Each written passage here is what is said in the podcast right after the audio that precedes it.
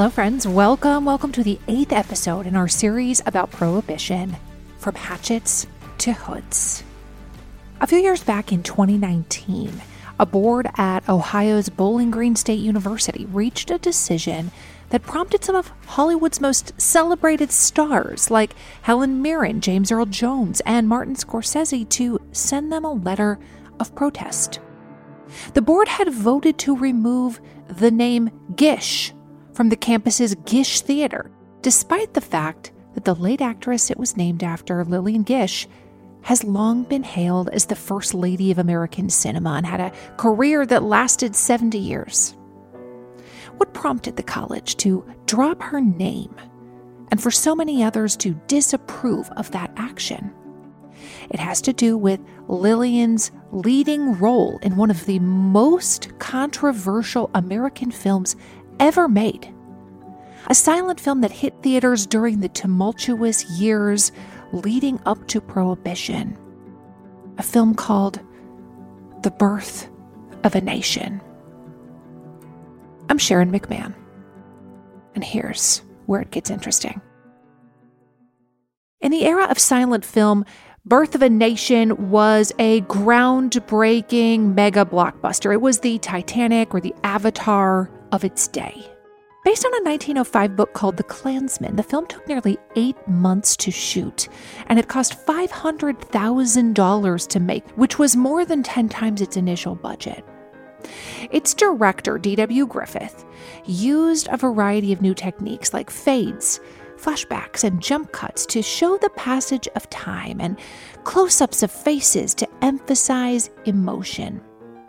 Its epic battle scenes required thousands of actors and extras, and its stars, including Lillian Gish, were A-listers.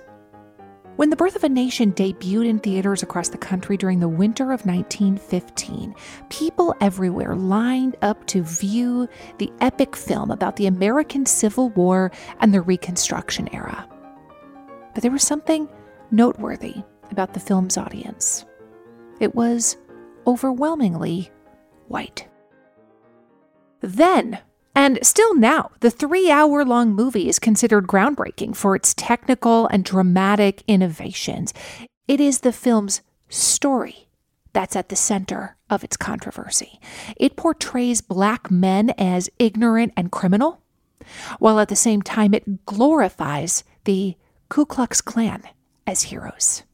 The original movie poster depicts a man atop a horse, his face obscured by a pointed, almost hood like helmet, and he's wielding a burning cross above his head. The black population in 1915 was like, say what now? The film was deeply, deeply racist, and they were not about to let it slide without speaking up. A woman named Beatrice Cannady immediately organized a protest in the city of Portland, Oregon. At the time, she was young. She was only 25, but she was already a lifelong activist, a founding member of the Portland chapter of the NAACP, and the assistant editor of Portland's black owned newspaper, The Advocate. Beatrice recognized the alarming dangers that the popularity of Birth of a Nation would cause for black Americans. There was no way that she was going to let this new anti black film have repeated showings in her town without some serious pushback. She used her platform and wrote, as citizens of Portland, we must protest because the peace and harmony that existed between the two races may be destroyed. She worked to mobilize both black and white Portlanders to carry signs outside theaters that showed the film. And she wasn't the only one. Protests sprang up Around the entire country, in Boston, thousands of black women organized rallies. One speaker's voice rang clear over the heads of hundreds, saying, This movie would not be tolerated if it affected any other race or people. But Massachusetts civil rights leaders like W.E.B. Du Bois and William Trotter knew that picketing with signs and holding rallies would not be enough to convince Boston city leaders to ban the film. The white men in positions of power wouldn't act just because the movie was racist. They had to appeal to them through the idea that the film would disrupt both the black and white populations. They argued that the film was a threat to public safety, that it was so racially charged it would lead to violence between the races. Despite all of the outrage, Birth of a Nation continued to play in American theaters packed with white moviegoers. Its leading lady, Lillian Gish, became even more of a sensation and starred in dozens of silent films during the Prohibition era before breaking into talkies in the 1930s. In Boston, where the protests had been so fierce, the city's censorship board found nothing about the birth of a nation objectionable, and it went on to show for over six months. The protesting itself had two very distinct outcomes. It was fuel that fed the fire, right? The more controversial something is, the more people want to know why. Audiences flocked to the film, in part because they wanted to know what the scandal was about. But more subtly, the NAACP, which was still in its very early years of organization, gained a little bit of notoriety. Black activists were suddenly interviewed about the protests in newspapers that reached a whole lot of white American households.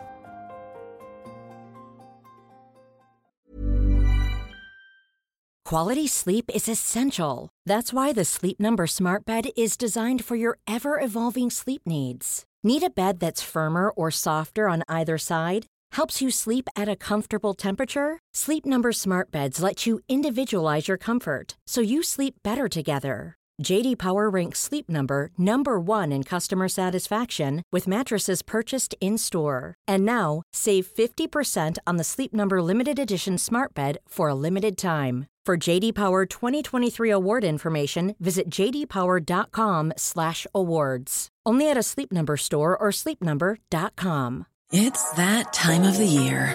Your vacation is coming up. You can already hear the beach waves, feel the warm breeze, relax, and think about work. You really, really want it all to work out while you're away. Monday.com gives you and the team that peace of mind. When all work is on one platform and everyone's in sync, things just flow wherever you are. Tap the banner to go to Monday.com. Burrow is a furniture company known for timeless design and thoughtful construction and free shipping, and that extends to their outdoor collection. Their outdoor furniture is built to withstand the elements, featuring rust proof stainless steel hardware, weather ready teak, and quick dry foam cushions. For Memorial Day, get 15% off your Burrow purchase at burrow.com slash ACAST and up to 25% off outdoor. That's up to 25% off outdoor furniture at burrow.com slash ACAST.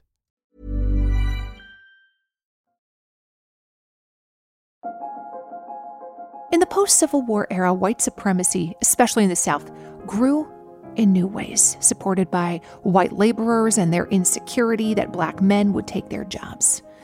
The KKK got its start as a private club in Tennessee in 1865. Its original goal was to provide a place for Confederate veterans to gather socially. But as its white membership grew and they watched black Americans gain more rights, the club's agenda became increasingly violent. Members began to terrorize black communities in an effort to keep them scared and submissive. They wore disguises to keep their identities invisible, though they didn't yet have their signature white hoods. And they entered black neighborhoods to burn down churches, rape women, and lynch black people under flimsy and false accusations of wrongdoing. After Ulysses S. Grant was elected president in 1868, Congress passed a series of acts to combat the growing racially motivated violence. Grant himself declared martial law in several South Carolina counties where Klan brutality was highest and arrested a significant number of its members. It was enough to scatter and disband the invisible empire of the Klan. That doesn't mean that violence or racism ended, however. Jim Crow laws in the South kept white people in power and black Americans disenfranchised. The Equal Justice Initiative estimates that the number of lynchings during Reconstruction is around 2,000. The new century brought more violence. By 1915, a second generation of the Ku Klux Klan began to mobilize. An increase in immigration in the early 20th century raised the hackles of white Americans who felt threatened, and they clamored to keep power and control.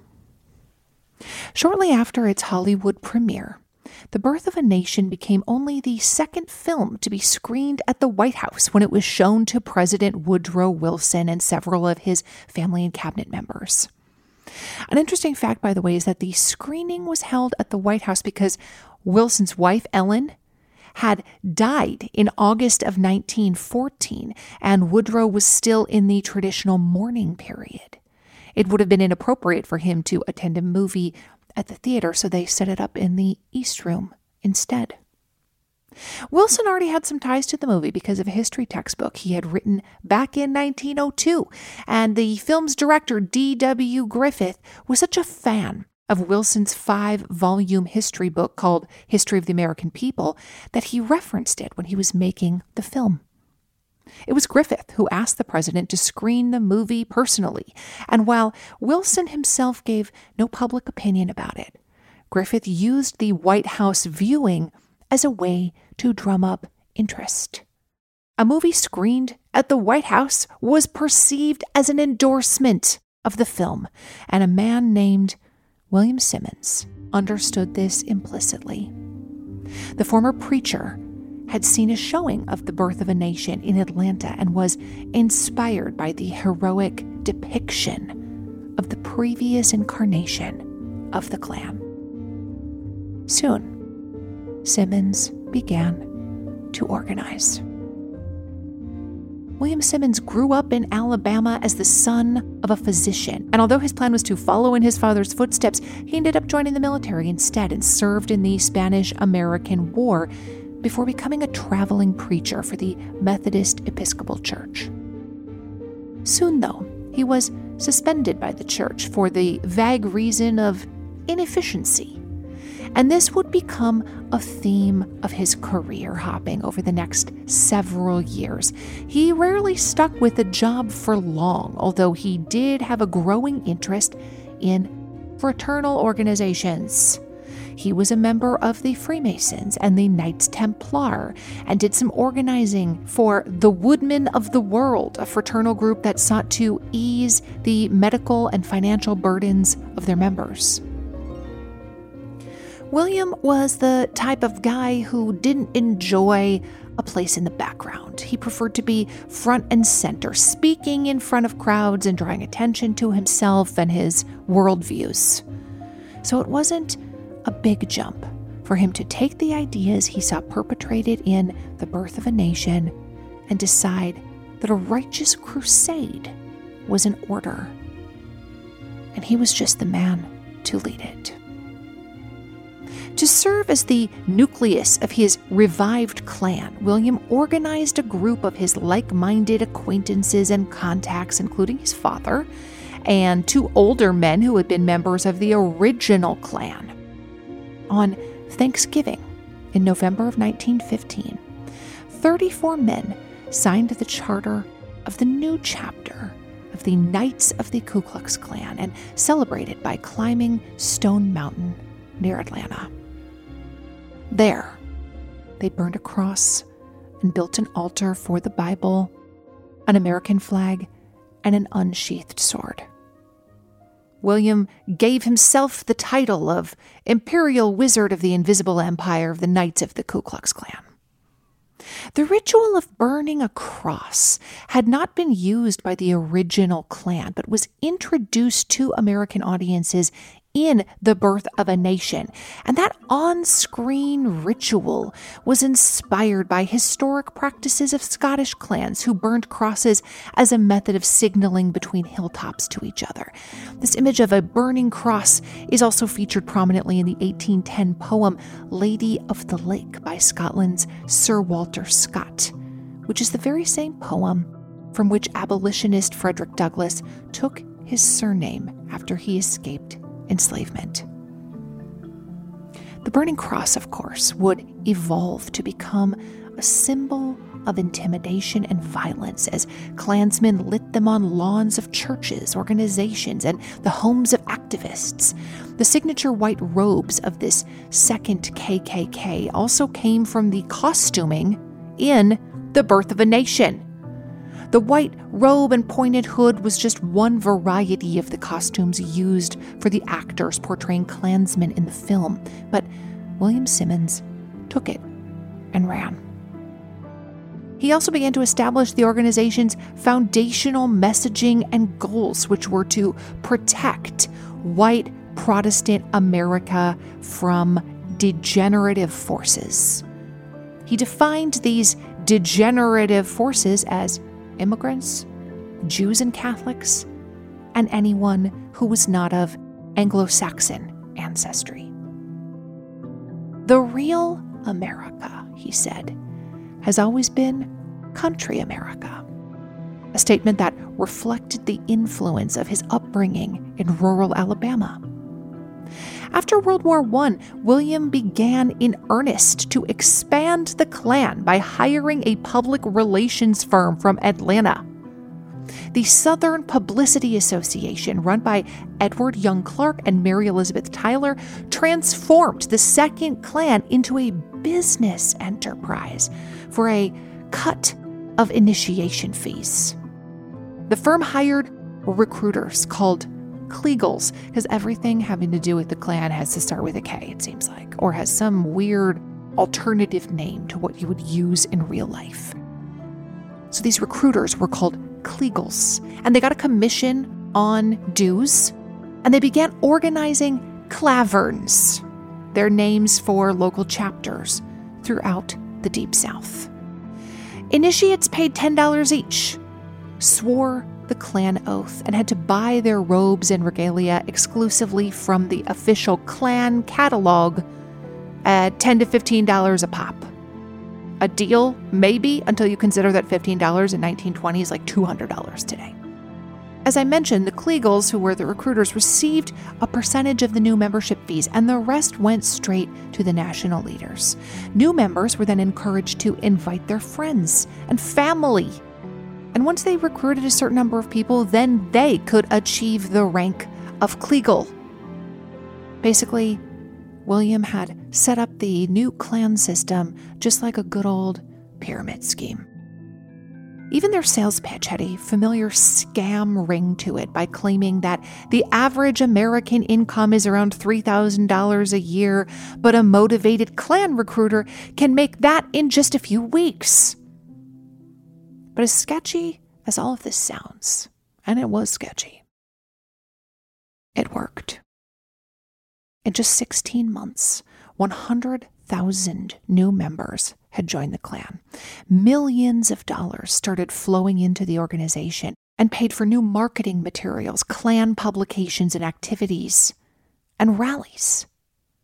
The thing about William Simmons, however, is that he was just the ideas guy. William had a vision that the Klan would save the country and white Protestants would transcend as the superior race, but he didn't know exactly how to implement his broad proclamations as actionable plans. And frankly, he didn't even want to. He considered himself the spiritual leader of the Klan. He left the day to day operations to other members, which meant that once the Klan began to maintain a robust membership and operate in the black, they no longer needed their figurehead to act as a prophet. In 1922, William Simmons was ousted as the imperial wizard and replaced with Hiram Evans, a dentist from Texas. Although his dentistry credentials are very suspicious, makes my teeth hurt to think about it. Technically, the removal of Simmons was a coup, but it was a sneaky one. He was convinced to take a six month vacation to rest after such hard work. And Hiram Evans ran things as the interim leader, but Simmons never got to resume the role. Instead, they gave him the position of Imperial Emperor for life, which was a fancy title that had absolutely no real meaning and no duties. Simmons really disliked Evans and he put up a fight. But in the end, Simmons relinquished his copyrights on Klan materials for a payout and retired from the Klan altogether. It was Evans who led the Klan into their powerful expansion to the next level. He argued that in addition to appealing to prospective members as a fraternal organization, because fraternal organizations were very, very popular during this time period, the KKK needed to become a purity reform group. Across the country, they began to crusade for immigration restriction laws and for prohibition.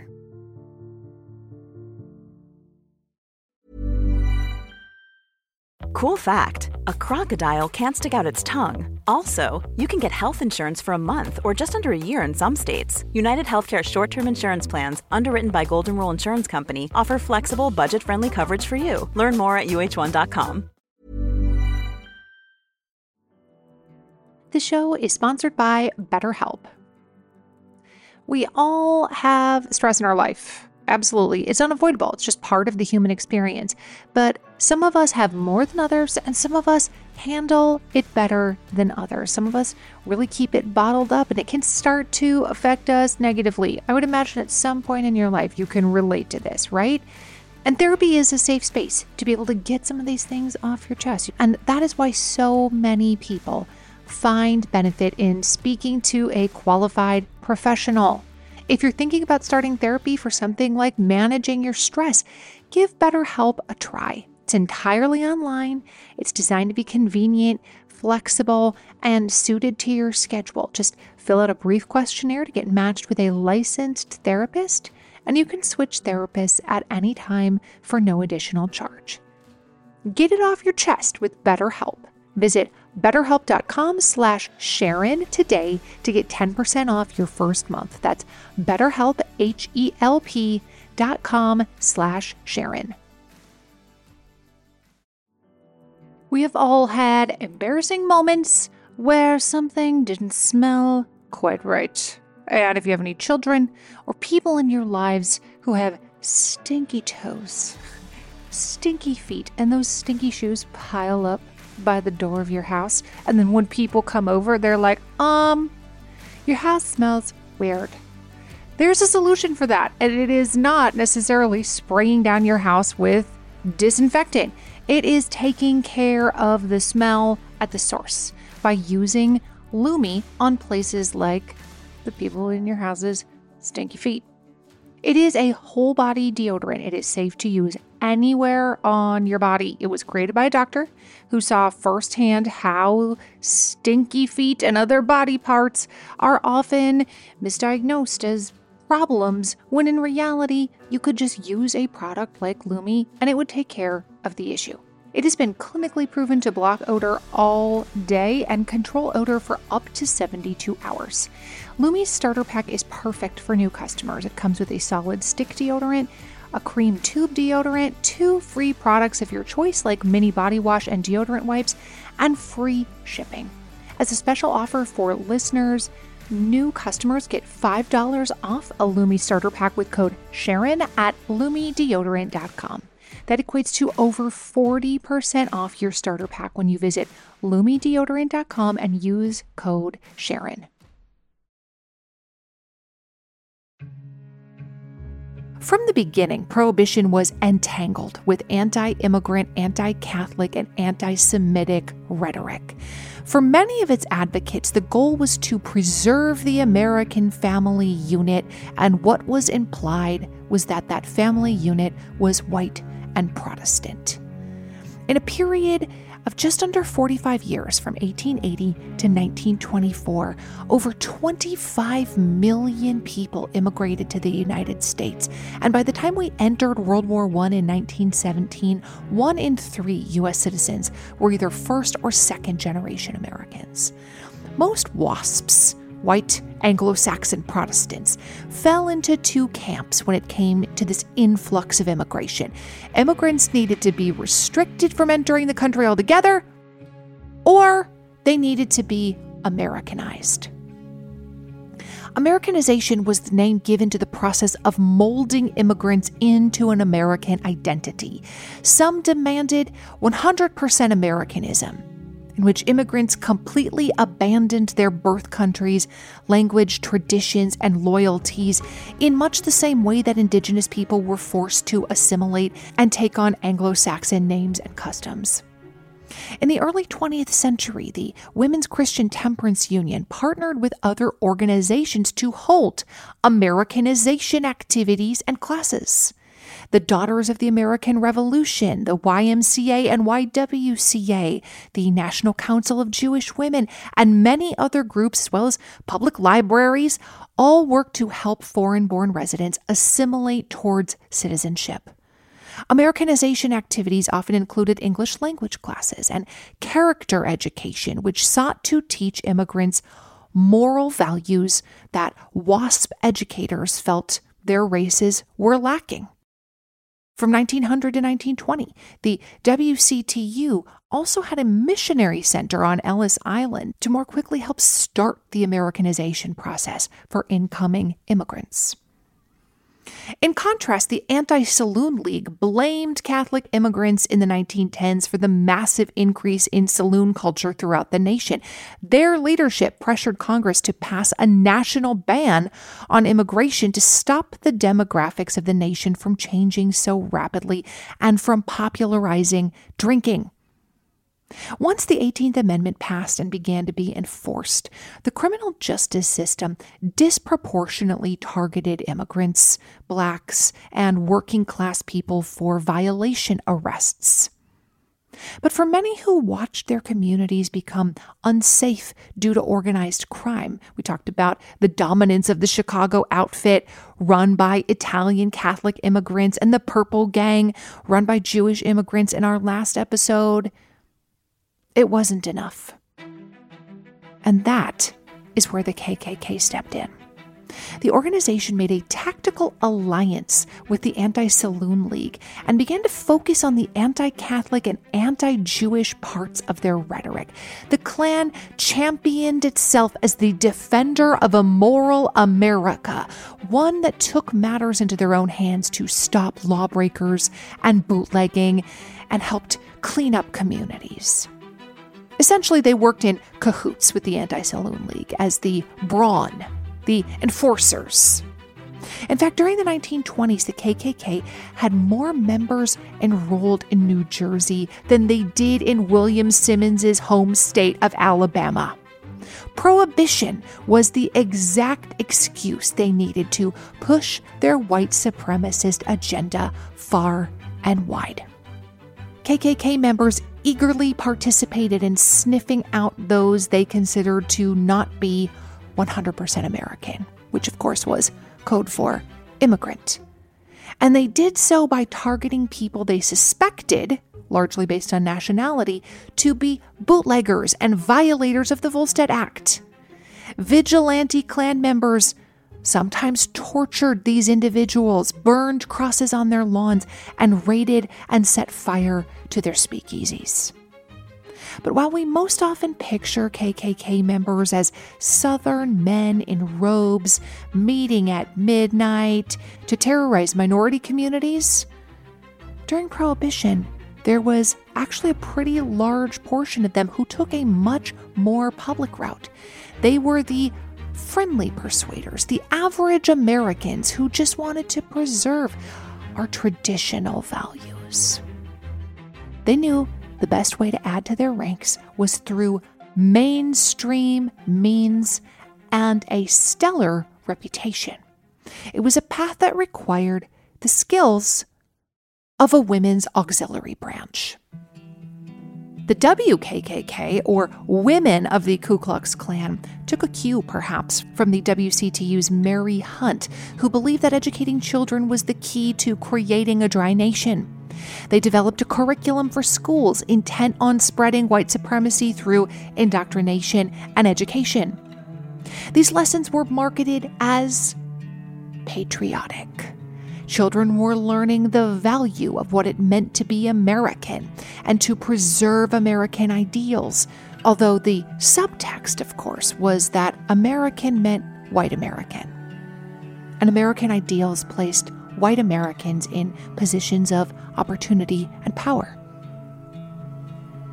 Klanswomen also planned and held community events like parades and picnics and carnivals, where members handed out candy to children and played music and created an air of happy festivity. They did this while they wore their robes in order to help normalize the sight of white hooded regalias. They wanted to appear friendly and valiant to the white Protestant families they were courting into membership. As the Klan's resources grew, they began to produce short propaganda films. These productions, as well as their pamphlets and rallies, used very specific language to appeal to general audiences. They placed an emphasis on their patriotism, and their informational tract was called The Knights of the Ku Klux Klan God and Government, Law and Liberty, America for Americans. It was common to read headlines in local newspapers announcing special community projects supported by the Klan, like this one that said, The Mother Counselor of the Ladies of the Invisible Empire has pledged through her organization to raise $5,000 for the Corvallis Children's Home. Membership continued to skyrocket. And by 1924, the Klan reported that they had over 6 million members. That figure was probably exaggerated as another marketing tactic. But no matter what the official counts were 3 million, 4 million, 6 million there is no denying that the Klan became a powerful presence across the country. And the KKK's influence didn't end with the general public. During Prohibition, they were able to heavily influence a number of political elections in states like Oregon, Oklahoma, Kansas, and Indiana. And in Denver, Colorado, the Klan rolled over every facet of the city. In 1920, at the start of Prohibition, Denver was a modestly sized city, especially when compared to places like New York and Chicago, where overpopulated neighborhoods were already experiencing an increase in organized crime. The leaders in Denver had been telling residents for years that Denver was different, it was safer, and that crime would be squashed and alcohol would be completely eradicated. But it didn't quite work out that way.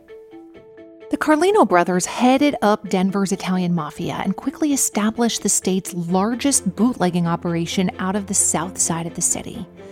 And as small as Denver was, it had seen a population increase of over 50,000 people from 1910 to 1920. Many of these new residents were Black Americans and Catholic and Jewish immigrants. If you were a white Anglo Saxon Protestant who already enjoyed power and access, your nervousness likely mirrored the rest of the country's. If the city became a melting pot of ethnicities and religions and the mob was left unchecked, the power dynamics would eventually shift, and not in your favor. The KKK was nothing if not opportunistic. They took note that the city's white Protestant majority was concerned about public safety and immigration, so they marketed themselves as champions of justice and the saviors of Americanism and old time religion. Denver's white Protestant population bought it hook, line, and sinker. The Klan organized community events that looked safe and wholesome to the middle and working class neighborhoods they wanted to influence.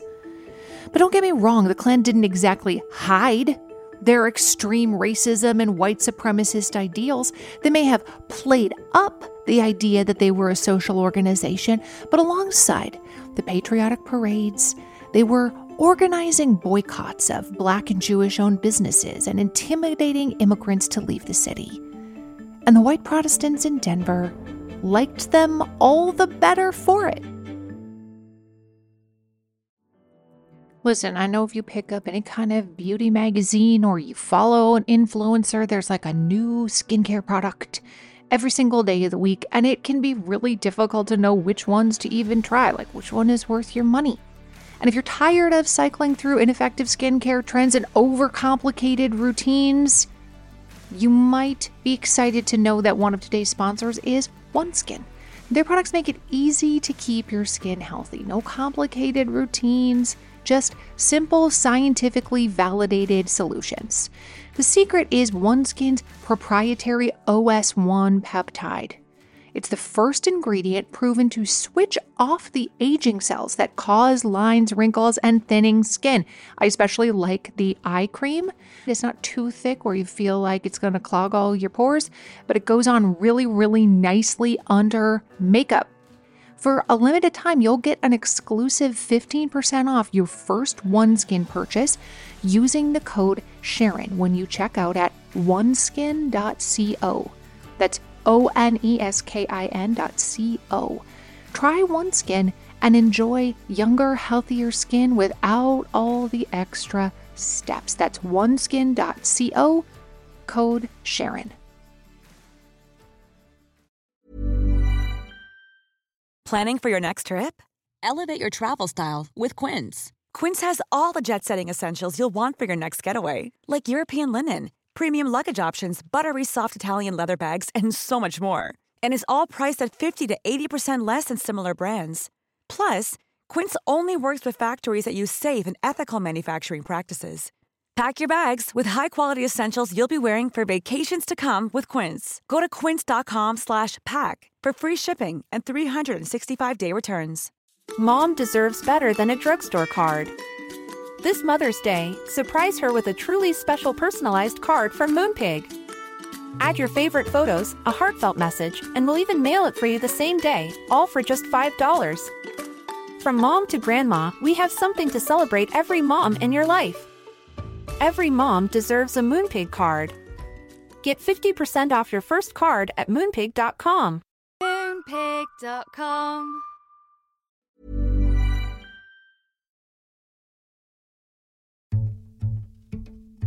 peak of their power in Denver around 1925, almost one third of the city's population of white Protestant men were Klan members.